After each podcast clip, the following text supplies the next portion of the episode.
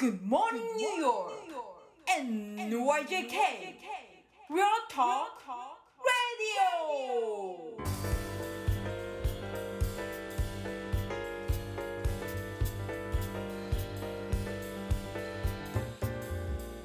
はい、皆さんおはようございます。田中慎太郎です。おはようございます。岩佐真理子です。本日は9月3日の木曜日。えっ、と昨日からですね、ニューヨーク市内ではあのジムが、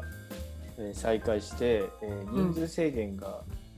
33%ですかね。うん。ということで再開してますけど、僕はジムとかちょっと全然行かないんですけど、あ、行かない。行かれてました？行かれてました。ももう、ちょっと、やっぱ行きたくないなと思って再開するにつき、ちょっともう、あ、そうですか。一回会員解除しようかなと思っ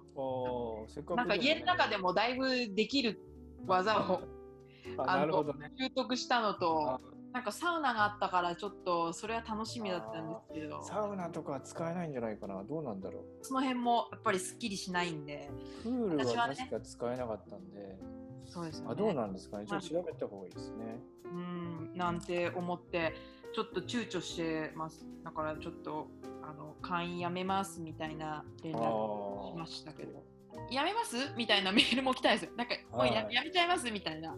でもなんかもうちょっと希望を持って待ちますって思って、でもなんかやっぱり時間が経つにつれ、なんか、えなんか今再開してもやっぱりまだ不安だなみたいになっちゃってるうん私みたいな感じです。まあちょっと様子見した方がいいかもしれない。そうですね。うんうん。まあこれは個人個人ですね。もう本当に再そうですね開でわーっていく人もいるし、本当に個人の考え方がいろいろ違ってきているので、はい。うんということで、はい、はい本日もゲストをお呼びしておりますが、ご紹介していただいていいですか？はい。えー本日はですね、えー、清子ホルバートさんをゲストにお迎えしております。ウェディングのプランニングやえー写真撮影を手掛けていらっしゃる清子さん。コロナ禍の現状を、えーお話ししたいということでメッセージをいただきました。おはようございます。おはようございます。えー、清子ホルバートです。よろしくお願いします。よろしくお願いします。す。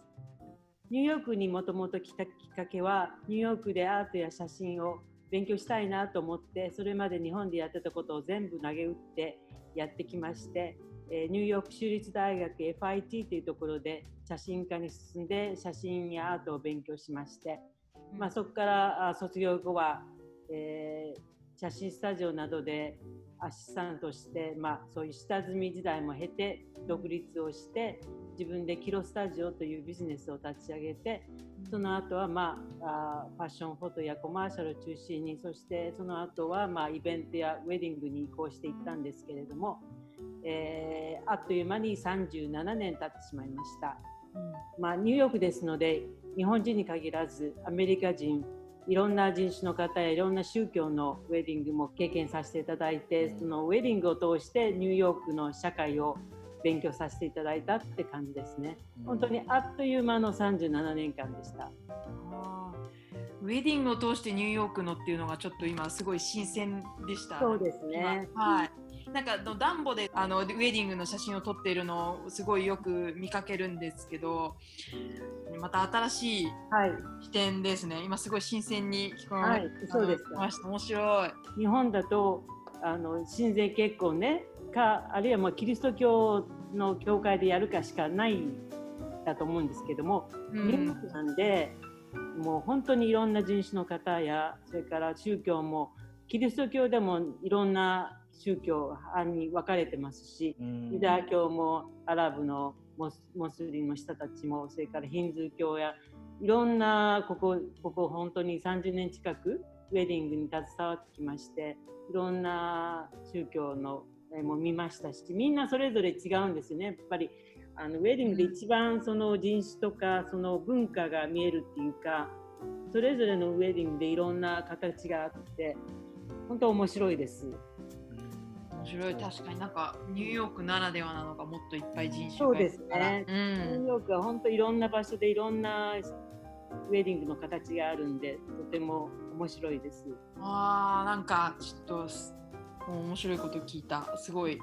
すごいすすごいいい視点。いや、なんかすごいらしいなと思って、そ,、れもコロナでだいぶ。そうなんですよね。もう、もう3月、えー、あのなっちゃって、えっていう感じで、もうそれから数ヶ月は、まあ、今年入ってたウェディングみんなキャンセルか、あるいは来年にも延期っていう感じで、うん、もう、えー、えー、えー、って言ってる間に何もなくなっちゃって、ウェディングが。うん、だにやっぱりウェディングなかなかしづらくて例えば市役所のね簡単なウェディングも今はできなくて、うん、市役所でもあのマレージライセンス取るのもあのオンラインというかリモートで取るだけ、うん、ああそうですね、うん、セントラルパークも、えーと、と8月の10日からやっと小さな少人数ならやっとさせてくれるようなそれまで7月中全然ダメだったしですし、うん。うん。教会も今のところ言われてるのは10月からにしてって言われてるし、うん。うん、ホテルやレストランも今のところ屋内でなかなかねそうですね屋内はダメですからね。まあ、あのビルの屋上なんかの、ね、そういうプライベートイベントスペースでやってる人とかアメリカ人はいますけど、うんうん、まあとしてもそんなに人数も呼べずそれから、うん、あのやってもなんかやっぱりダンスホールとかそういうの作っちゃいけないので今、うん。うん、アメリカ人は踊りたいじゃないですかウェディングって、うんうん、それもできないし、うん、もうなんかあれですよ。なかなか今年はウェディング業界皆さん本当に私だけでなくて、えウェディング関係する全ての業種の方たち、ね、みんなも泣いてますよね。もう感じですよ。ね。日本なんかはなんか家族だけその結婚式場の中にいて、うん。えー、ゲストはなんかリモートでやってる、ありますけどアメリカやっぱりそういうのないかな。まだきあんまり聞いたことないですね。今今後というかどこれからはどういうふうな展開を考えてらっしゃいますか？いや展開といってもウェディングに関してはもう状況を待ってるしかないですよね。だからこれでもうあのこのままニューヨーク今収まってますんでこのまま耐えていってくれて来年の春からまたできるかあるいはこの冬場また繰り返して第2波第3波が来て来年もダメって言ったら私も もうどうしようって感じになっちゃいますから。なかなかちょっと難しい状況です。まあそうですよね。自分で頑張ってなんかできることではないので、うん、うんそこが悔しいとこですね。うんうん、まあたまにねあの家族写真を撮ってとか、うん、あのニューヨークに、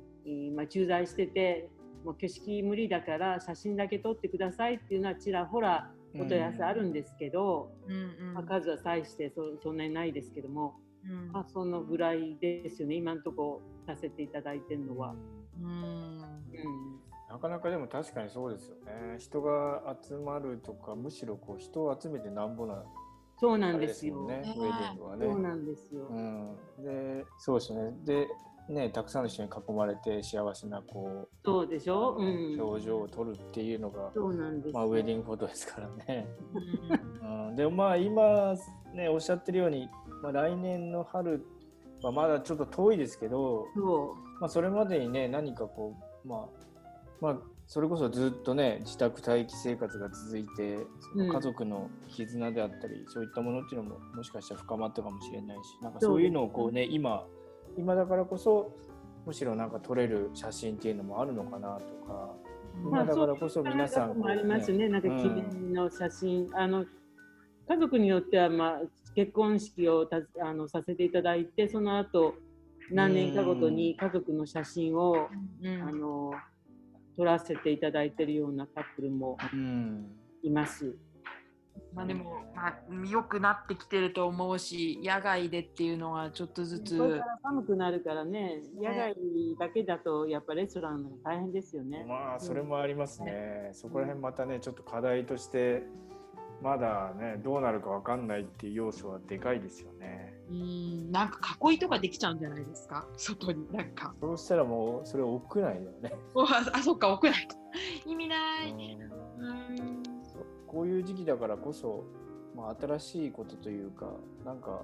取り方とかもまたねあの新しい何かアイデアが出てくるかもしれないですね。そうですね。うんうんまあ、今までのいろんなあの例えば同時多発テロとか、うんリーマンショックとかあのはまあその時は大変でしたけど何ヶ月したらまあみんなリカバリうーん。を向いて頑張るんだけど、このコロナはいつになったら終わるのか全く先が読めなくてそうですね。そこがなんか今までにない本当にこの37年ニューヨークに住んでていろんなことあったけどちょっとこれは違う異質なあの災難で本当に どっち向いて頑張ったらいいのか分かんなくてうん。ここは多分もう皆さんそうだと思うんですけど頑張ろうと思っても頑張りる方向が定まらないといううか、ん、まあそうですね。状況を見ないといけないんで。うんなんかそれがすごい歯がゆいですよね。自分の意思でどうにもなんないんでう。んうん。まあ、だからなんか僕とかもそうですけど逆に新しいものを生み出さないと突破できないんだろうなとはちょっと思うんで、そう思います。うん、なんかそこも覚悟を決めてじゃないですけどそ、うん、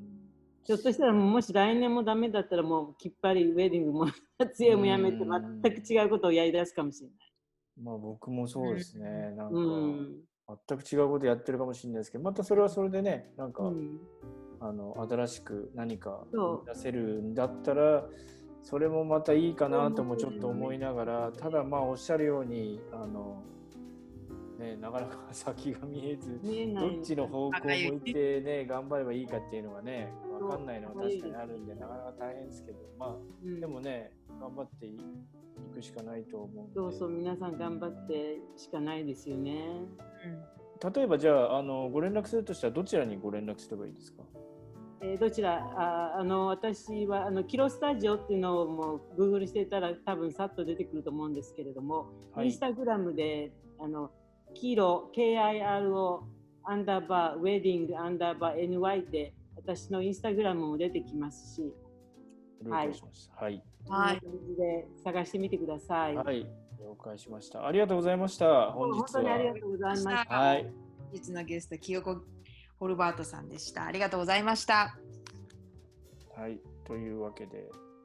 いかがでしたか、マリコさん。お話を聞きまあーウェディングを通してニューヨークのって面白い目線だなっていうのを、まあなんかライブエンターテインメントと通じるというか、そうですね。はい、そこになんかね、あの戻っていくところは戻ってる部分もあるけど、戻ってないところはね、結構止まったままの状態になっちゃってますからね。やっぱりうんやっぱ人数が集かまる、うんね、難しい。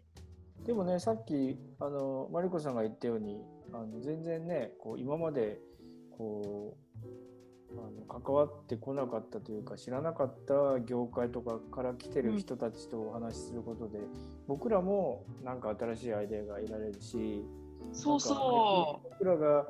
なんか全く違う角度からお話しすることで何かね、あのヒントをあげたりできるのかなっていうのもちょっと思うんで。う。うんうん。ね、なんかすごいそこら辺がやっぱこういうふうにお話を聞くのってすごい有意義だなと。有意義ですね。うん、うん本当に。毎回いろんな方々お越しいただいてありがとうございますっていうはい、楽しい。またねあの、うんお話ししたいという方がいらっしゃいましたらぜひぜひ、はい、ぜひ、ご連絡いただきたいと思い田ま中さんまでご連絡お願いします。す。はい、本日も良い一日をお送りください。はい、良い一日を。バイバイ。